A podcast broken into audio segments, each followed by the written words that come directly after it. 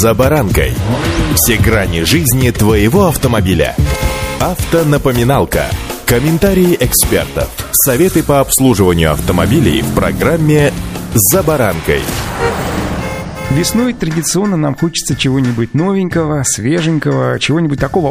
Автолюбители фокусируют свое внимание на братьях своих железных. Впрочем, не только на братьях, но и на сестрах тоже. Сегодня я заострю ваше внимание на том, что не все вот такие фокусы могут приносить удовольствие. Некоторые из них тянут за собой траты, иногда немалые.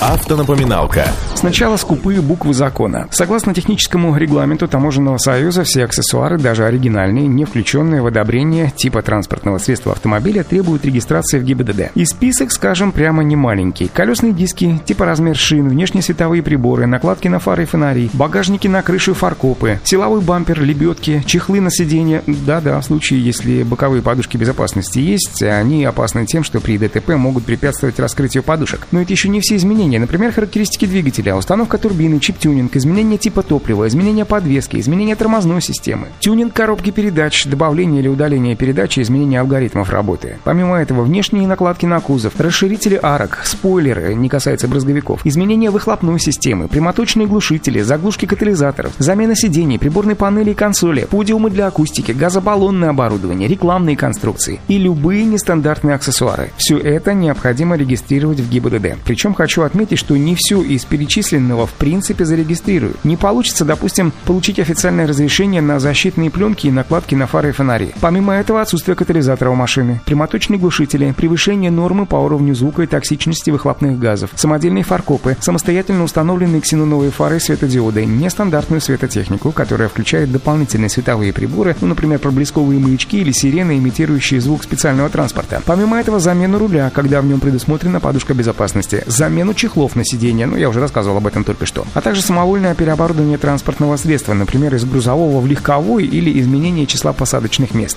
Автонапоминалка.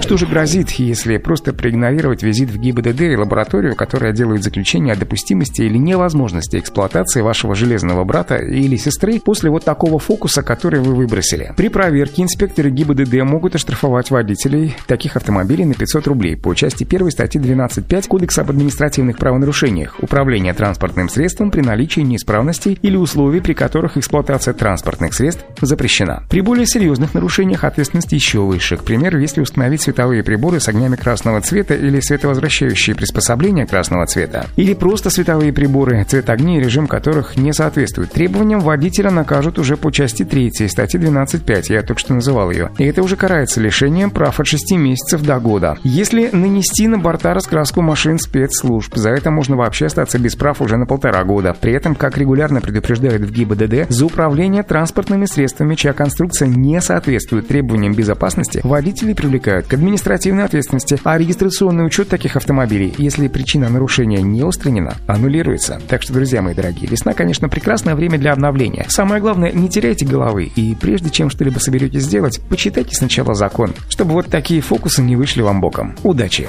За баранкой.